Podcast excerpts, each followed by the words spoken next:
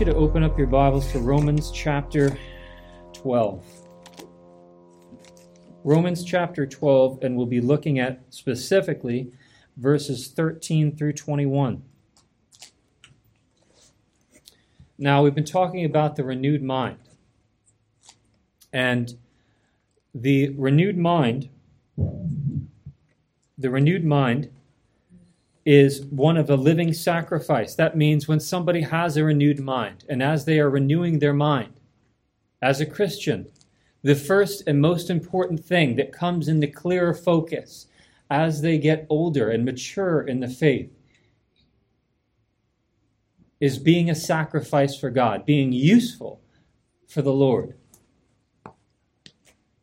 That's front and center being useful for the Lord, being an agent of the kingdom. It's to seek first the kingdom of God and his righteousness, and everything else, that'll be added. Now, we're talking about, in the past few weeks, marks of a kingdom person. We're talking about the kind of life that we are invited and commanded to live as agents of the kingdom so that we can be useful for the Lord. So read with me Romans 12, verses 13 through 21. The Apostle Paul says, Contribute to the needs of the saints and seek to show hospitality. Bless those who persecute you. Bless and do not curse them. Rejoice with those who rejoice Weep with those who weep. Live in harmony with one another. Do not be haughty, but associate with the lowly. Never be wise in your own sight. Repay no one evil for evil, but give thought to what is honorable in the sight of all. If possible, so far as it depends on you, live peaceably with all. Beloved, never avenge yourselves but leave it to the wrath of God. For it is written, Vengeance is mine, I will repay, says the Lord. To the contrary, if your enemy is hungry, feed him. If he is thirsty, give him something to drink. For by doing so, you will heap burning coals on his head. Do not be overcome by evil, but overcome evil with good. Now, I've said from this pulpit many times that Christianity, using that little essay by a Puritan, is nothing less than the life of God in the soul of man.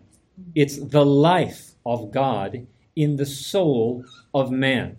That's what Christianity is about. The Christian life is about. He has given us the Holy Spirit so that the church can live an, as an extension of Jesus Christ. That's why we're called his body. So that we can be an extension of his work in the world. That's what we're called to be. All authority is given to me, therefore, go. Create other people who come under my authority and who are students of my way of life and belief, and who worship me, and teach them to observe everything I have commanded with you. And know that I am with you always. And the way He is with us through the, is through the Holy Spirit, who mediates Christ's presence to us, and who Himself is the power of God in us. So Christians have an abiding power that is alien to the world in us. And the it's not only an alien power, it's a power strong enough to overcome the world. It's alien and powerful enough to destroy secular society. So I want to encourage you today to take dominion of the earth through the life of God within you. And I want to encourage you to slaughter your enemies through the life of God and the soul of man, and bring down every lofty opinion that raises itself against the knowledge of God. Take dominion. And too many, I have seen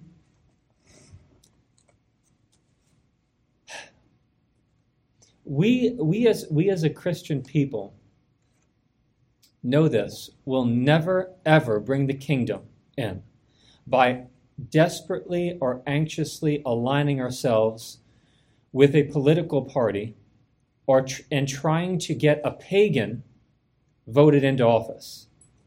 Know for sure that is not the way to see the kingdom come. Know for certain that that is not the way. There is no power there. There's no power in that. That's the world's way of doing power.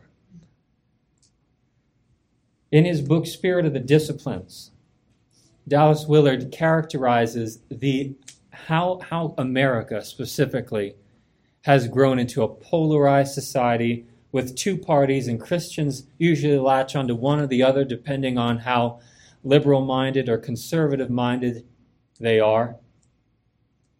And he comments and says, each of the two parties, he's writing in the early, late 80s. Imagine how strong, imagine how poignant this is today.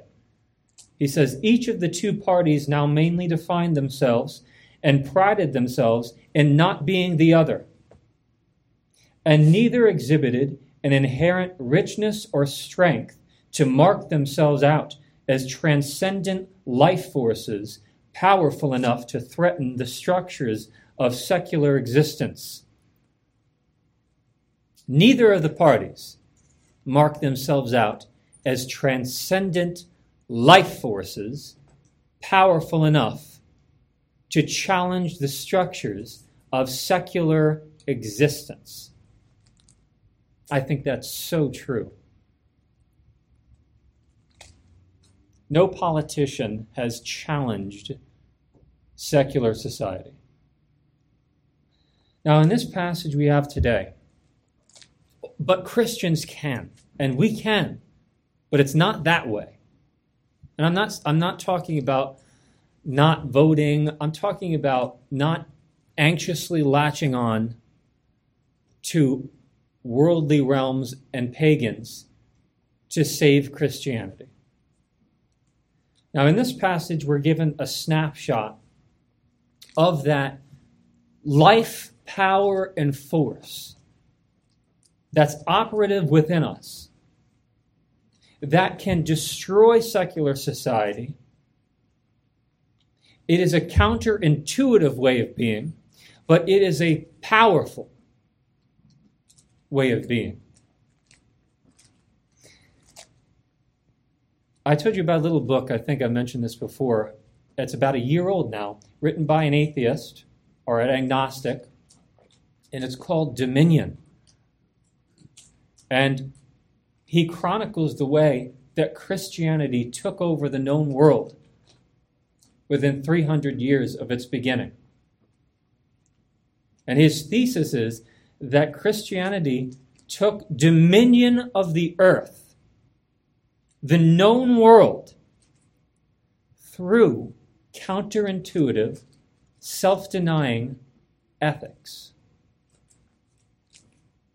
It began with one man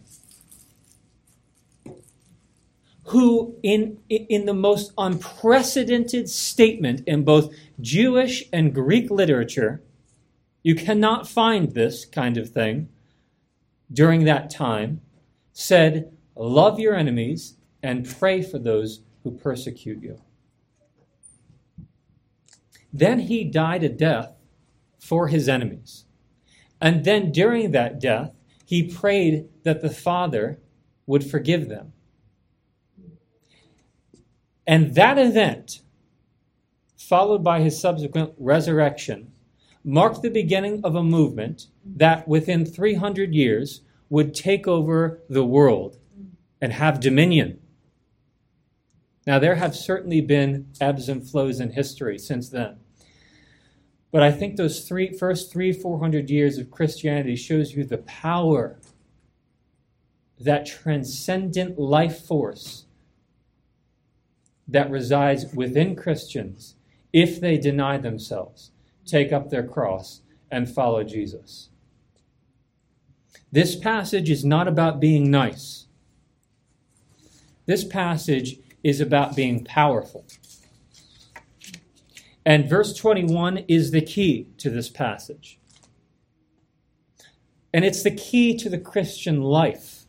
Do not be overcome by evil, but overpower evil with good. The good is the power within you, i.e., the Holy Spirit. The good is also that which is according to God's will. It's the power and the way of the divine order. And it involves self denying, cross bearing, downward mobility. So, I think four points. First, overcoming evil within our own ranks means pursuing to live in harmony with the brethren. Paul says, contribute to the needs of the saints and seek to show hospitality. In verse 15, he says, Rejoice with those who rejoice, weep with those who weep. Live in harmony with one another. Do not be haughty, but associate with the lowly.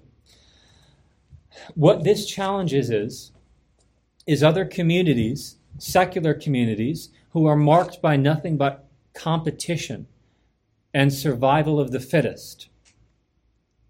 Jesus does not teach survival of the fittest.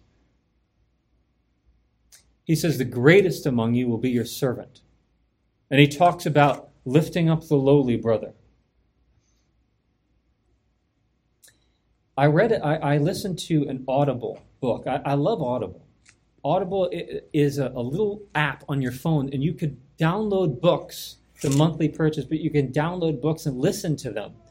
And it's it's really great. So when you're driving in the car, you're listening to these books. It's it's it's a great way um, to study. And I, I learn by by listening a lot, even more so than reading. I think I take it in better. But um, one of the books I, I listened to recently was called Lost in Thought by Zena Hitz, who is a professor at St. John's College in Maryland. And she talked about how she had advanced in academia. And she had advanced as a professor. And in the academic realm, they worship one another almost. And the most important thing is being not just the most intelligent, but the person that, that can s- destroy your argument or find a hole in, in your thought. And they have seminars where they all sit there and they and they pick apart one another's arguments. And here's here's what Zena had said about that kind of atmosphere and community. She says in her book To say that we sought status and approval sounds more bloodless than it actually was. We wanted it at the expense of others. We observed and cultivated, for instance, the thrill of the critical academic takedown, a ritual act of humiliation that usually took place in public a cutting book review, a devastating objection from the back of the lecture hall. These were a currency of success. Not despite, but because of their cruelty. We viewed such events with awe, as if to tacitly recognize their inhuman character. Our embrace of public acts of competition humiliation mixed in a sickly way with our perception of the real loftiness of learning. The victors in these gladiatorial contests thus took on a certain grandeur that inspired the fascination and idolatry of many. And this idolatry, elsewhere recognized as celebrity, was what we wanted for ourselves. That was simply what mattered to us. By taking down the other person. Well, in Scripture, we have a quite different ethic, a quite different way. James tells us, For where jealousy and selfish ambition exist, there will be disorder and every vile practice. It is a way, an invitation for evil to come in so that people bite and devour one another. So Paul says, live in harmony with one another. Harmony mean being be of the same mind. Live a life that is in thorough agreement with one another. Paul, in verse 13, he says, contribute to the needs of the saints. Literally, the word there is share in the needs of the saints. It's interesting. We talk about sharing the wealth today a lot. Paul says, share in the needs of the saints, share in the poverty of the saints. And this was done entirely for widows in the first century, who, if they were widowed, and when they were widowed, if they were a God fearing woman who supported the church, would be entirely supported financially and materially by the brethren. Harmony, so harmony means sharing in the poverty, in the needs of the saints. Verse 15 Rejoice with those who rejoice, weep with those who weep. It means participating in joys and sorrows. Because usually, in a spirit of competition, in a realm of competition, someone rejoices when they've gained some kind of success, and that leads other, others with the competitive spirit to respond to that success with jealousy and envy rather than rejoicing with those who rejoice. Weeping with those who weep means not turning a blind eye to one another, but actually participating in sorrows and successes in the community. I love this one. This is very important. Verse 16. Do not be haughty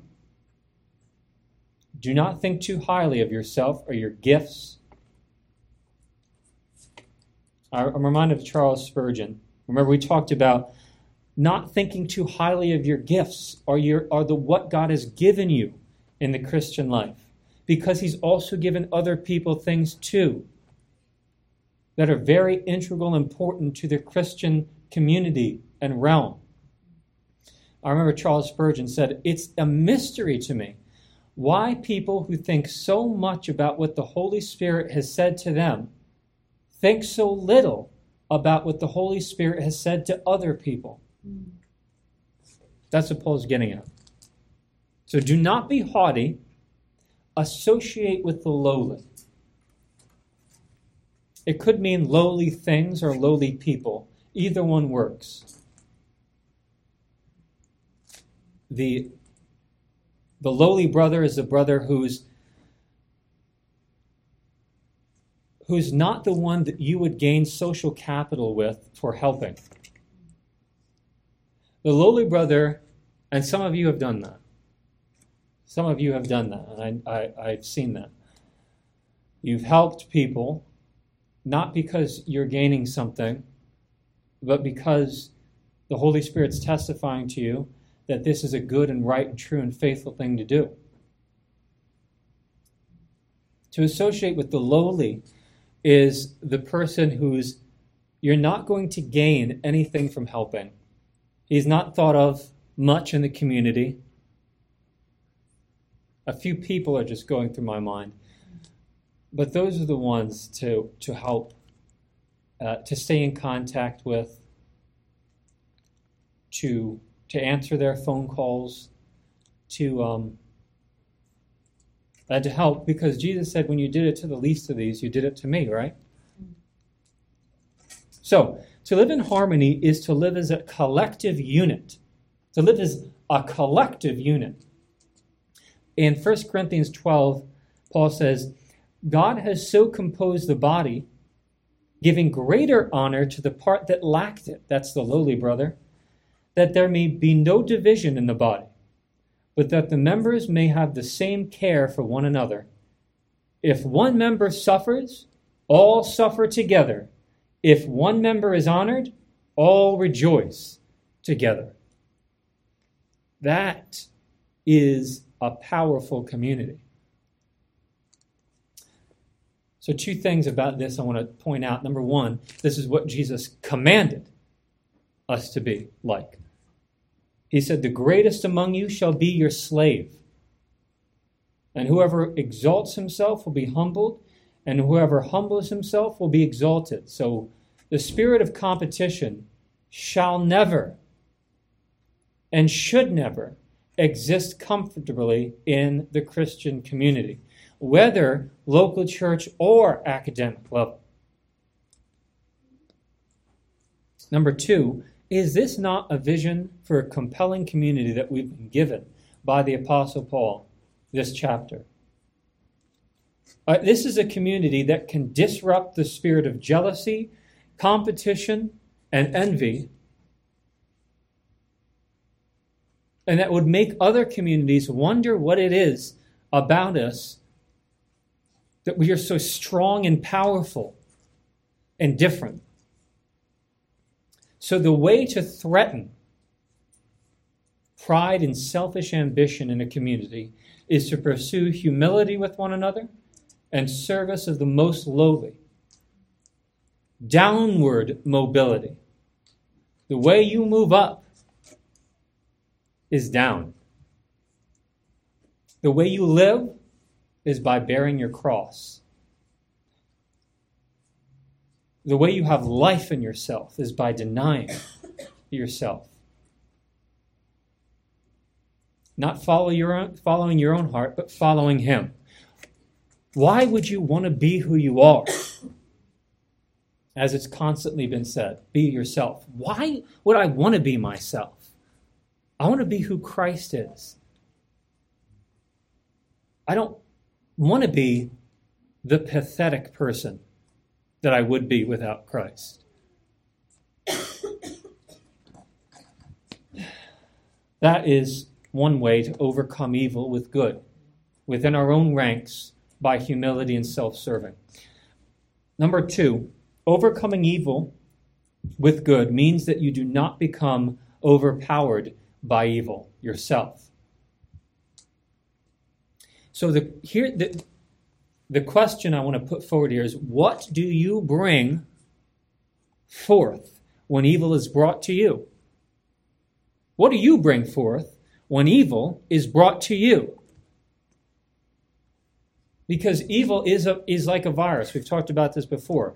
It it uses a host organism to incarnate itself and then attaches itself to and is passed from that host organism to other host organisms to continue thriving. That is sin and that is evil. That's how it works.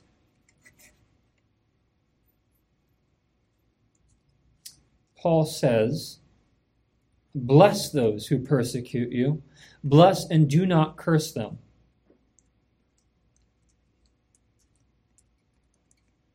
To bless somebody means that you are asking God's favor on them and praying for them. And Jesus said, You want to be sons of your Father? Then, then pray for your enemies because He makes rain to fall on their crops and He sends them good.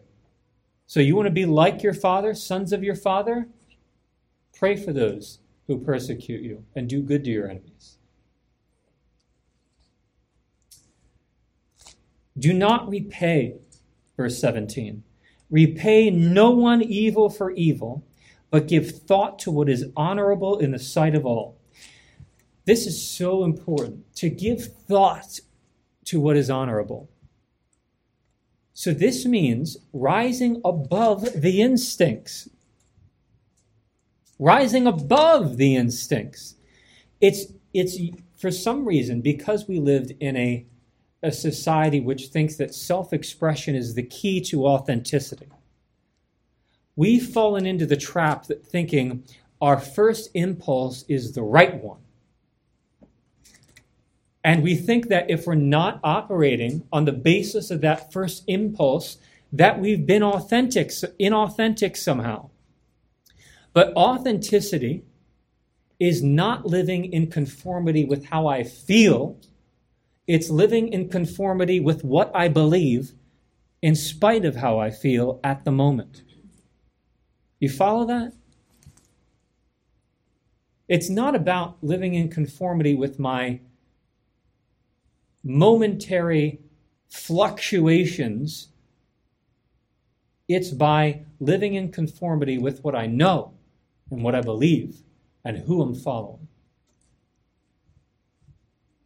So give thought, Paul says, to what is honorable. Don't operate first off your first instinct when the angry lesbian persecutes you. Give thought to what is honorable. Give thought. Rise above your instincts. When someone online, this, I mean, because 90% of our conversation now takes place over the internet. So when someone online gives you a, a liberal zinger, how, I think I think this is per, online fine. It's a good place to demonstrate your Christian convictions. But if you come back with just vitriol and and um, and a sharp, biting word, you're just participating in the same kind of battle and with the same kind of weaponry that they are. It's the same kind of weaponry. Rise above, give thought to what is honorable. And to what is honorable is not just being correct. What is honorable means being winsome. Being honorable means being dignified and it means being respectable and persuasive at the same time. So being correct, this is this is what I aim for in my ministry. It's being right, but being right in such a way that I'm at the same time dignified and I'm giving a good name for Christ in the way I'm correct. And that's persuasive. Now, when someone's met with injustice, Paul is saying, when you're wrong, when you are wronged, what do you come at them with? What do you come back at them with when you, when evil is given to you? And Paul's saying, come back with them with thinking about what is honorable and then being dignified, measured, self controlled, winsome in the eyes of the world, being salt and light because we bear the name of Christ. This, by the way, is very similar to the qualifications of an elder that Paul gives. Paul says, Therefore, an overseer must be above reproach, the husband of one wife, sober minded. Sober minded. Sober minded means that He's not fluttering around, nervous, anxious, angry about everything that comes at him. He is sober minded, self controlled, respectable, hospitable, not violent but gentle, not quarrelsome. And he must be well thought of by outsiders. So, somebody who conducts himself in such a way that is dignified and respectable in the Christian community. And because he carries himself in this way, even though outsiders may think he's a bigot, they cannot attack his character. I, I tell you, one of the models for this for me is not, although there have been pastors that have been models like this for me, um, but one of the models has been Dr. William Lane Craig, who's actually not a pastor himself, but a philosopher. And he debates, he goes on these debate circuits with, with the most violent atheists, people, and intellects too. And I, I was so built up in my faith in my early 20s by listening to William Lane Craig debates because he tears them to shreds. He just tears them to pieces in these debates. But he does it with such a dignified, gentle, and respectful way. And, and Richard Dawkins refuses to debate him, by the way. Refuses to debate him. He tears him to pieces. I love this guy. But at the same time, no name calling, no disrespect, dignified, learned, respectable. And it gives a good name for Christ, and I've learned a lot from him. If you want to look up his ministry, it's called Reasonable Faith. ReasonableFaith.org. Um, verse 18 Overcoming evil means sowing peace planting peace in the ground. He says, if possible, so far as it depends on you, live peaceably with all. Now, Jesus taught us to be peacemakers, right? And there's one thing to want peace and create chaos, and it's another thing to want peace and then to make it. Be a peacemaker, not just a peace wanter, right? If possible, so far it depends on you, live at peace with all people. So the main point here, the main point is to promote peace. Amen? The qualification is if possible. If possible, insofar as it depends on you, because there are going to be some times where peace is wrong to keep.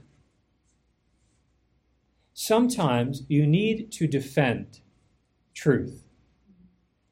And sometimes we will need to stand up and for righteousness and against corruption and debauchery. And God is not, please understand, telling you to make peace with evil. Lydia told me about a horrible thing where uh, a, a couple got divorced and father's a husband, but the the little boy decided he's transgender now and it's against the father's will. Um, but through the courts, they decided no, and the mother's good with it. He's transgender, and the father is, is against this, and, and he's fighting against this, but there's nothing he can do. That, I don't even know why I'm bringing that up, but that's something I don't want to have peace with. I'm not peaceful about that. You are just yeah, you, you are inevitably destroying the child. Inevitably destroying the child. The suicide rate for children are, who turn transgender is like 50 times more than the average. And then obviously, people are going to say, oh, yeah, because they're persecuted. No, they're not. They are not persecuted the LGBTQ community is the strongest, most powerful movement in the world. They're not persecuted. Give me a insanity. So we strive for peace, but not at the expense of what is good, right? Now, verse 19. Paul says, Beloved, never avenge yourselves but leave it to the wrath of God. For it is written, Vengeance is mine, I will repay, says the Lord. To avenge yourselves is to inflict harm on somebody in return for harm that they've inflicted on you. That means that's when you're avenging yourself. And Paul says, Do never do that, he says. Never do that. You heard it said, an eye for an eye and a tooth for a tooth. But I say to you, Jesus said it. Pray for those who persecute you. Now, the literal translation here, and the more and more I preach, the more and more I get frustrated with the ESV. Because I wish it would just give me the straight thing, tell me what it said. But the, the literal translation here is um, not leave it to the wrath of God. Um, never venture. It says leave it to the wrath of God. Literally, it translates, but give place for wrath. Now, that's very, that puts a different complexion on it because what Paul seems to be saying here is if you take matters into your own hands, you are taking it out of God's hands. Right? That's your choice. You want to take matters into your own hands? Fine. Then God will not be your defender. But if you call on the name of the Lord to repay someone for wrong that they've done, and to stand by you, and to be your defender, and to be your arbiter of peace and justice, if you call on the name of the Lord, He will stand by you and he will avenge you. Nevertheless, the main point here, the main point here is that Christians should be non vengeful and non violent, right? That's the main point. And the reason we should be non vengeful and non violent is because God is vengeful and God is violent. And that belongs to Him. Please understand this is what Scripture is teaching us. Okay, so you're not called to be the arbiter of justice. That belongs to the Lord, and that's a good thing. Because every tear cannot be wiped away with all the corruption there is in the world today. So you are to be, Christian, non vengeful and non violent because God is vengeful and he is violent, and he will take vengeance out of his on his enemies. Now, some of you are saying, should we really want that? Should we really give pla- want to give place to wrath? I mean, should we really want this? I, I, I suggest to you, as somebody who grew up in a nice, peaceful log cabin in the woods, was homeschooled, my mom always fed me, my dad was good. Grew up fishing, playing baseball. Went to a Christian school and then a Christian college. It seems to me that our uncomfortableness with this kind of thing, giving place for wrath and calling on the Lord for wrath, is um, is because we don't experience the true ruthlessness of the world. At least I haven't. But there are people who are ruthless. And there is a world that is dark and evil beyond all telling. That we are not, I am not familiar with. The realm of child sex trafficking and execution in the Middle East only a culture that's completely detached from that kind of evil would its people feel uncomfortable with the wrath of God. In his book, Exclusion and Embrace, uh, there's a Croatian theologian named Miroslav Volf. I do not suggest you read him, but he does make a good point in his book. He's, his point is that Christians should be nonviolent and passive. But here's how he explains it. My thesis is that the practice of nonviolence requires a belief in divine vengeance. And this will be unpopular with many Christians, especially theologians in the West. To the person who is inclined to dismiss this, I suggest imagining that you are delivering a lecture in a war zone, which is where, um, uh, in a war zone.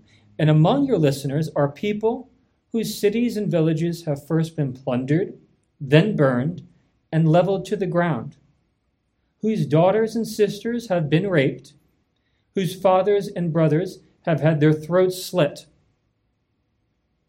The topic of your lecture is a Christian attitude towards non-violence, towards violence. And the, the, the thesis, we should not retaliate since God is perfect, non-violent love. Soon, you would discover that it takes the quiet of a suburban home for the birth of that kind of thesis. That human nonviolence corresponds to God's refusal to judge. In a scorched land soaked in the blood of the innocent, it will invariably die. And as one watches it die, one will do well to reflect about many other pleasant captivities of the liberal mind. What he's saying is that the reason you should be gentle and nonviolent is because you have a defender who is much stronger than you. And you need to give place for wrath. Give place. Do, don't take it out of God's hands, put it in the Lord's hands.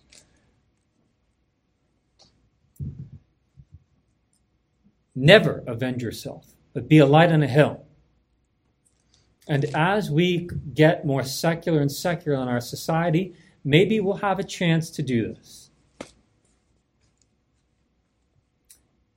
A few years ago, a man walked into a small Amish town, a small Amish school.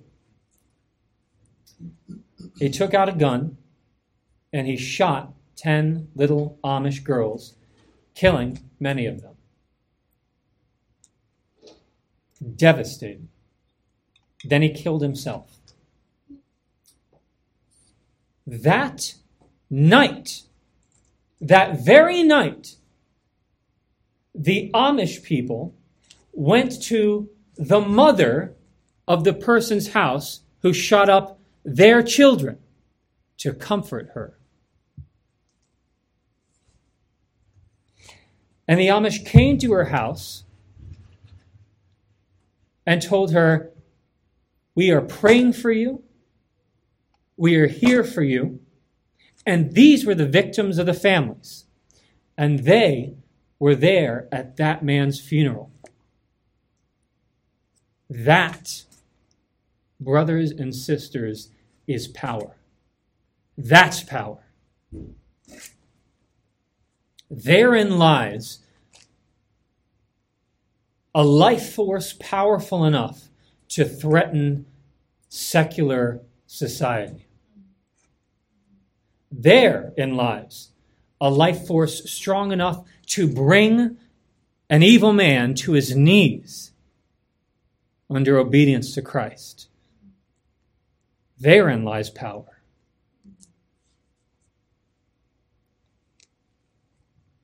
That's being a city on a hill. So we should never avenge ourselves, but leave it to the wrath of God, and not in an attitude of wanting that person to utterly be destroyed, but in an attitude of self denying, Christ like love, the kind of love that was exhibited and came forth from Christ when he said, Father, forgive them, for they know not what they do as they spat, mocked, and crucified him. The way of the cross is the way of power.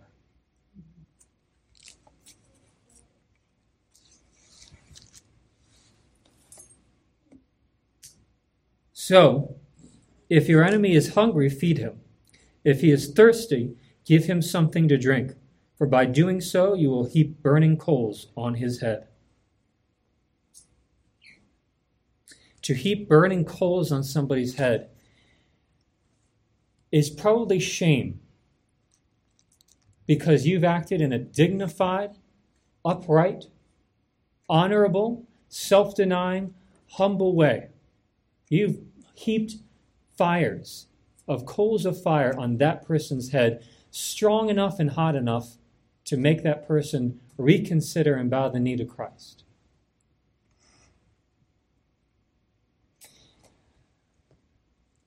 Everyone ever everyone any watch that movie Cross Crossing the Switchblade with Nicky Cruz, David Wilkerson? David Wilkerson is a a um, preacher who, before he became a preacher in New York City, would go to gangs in New York City in the 70s, I believe, 76s or 70s, and he would go to violent gangs in the cities. And they were very violent gangs in the cities, and still are, I understand.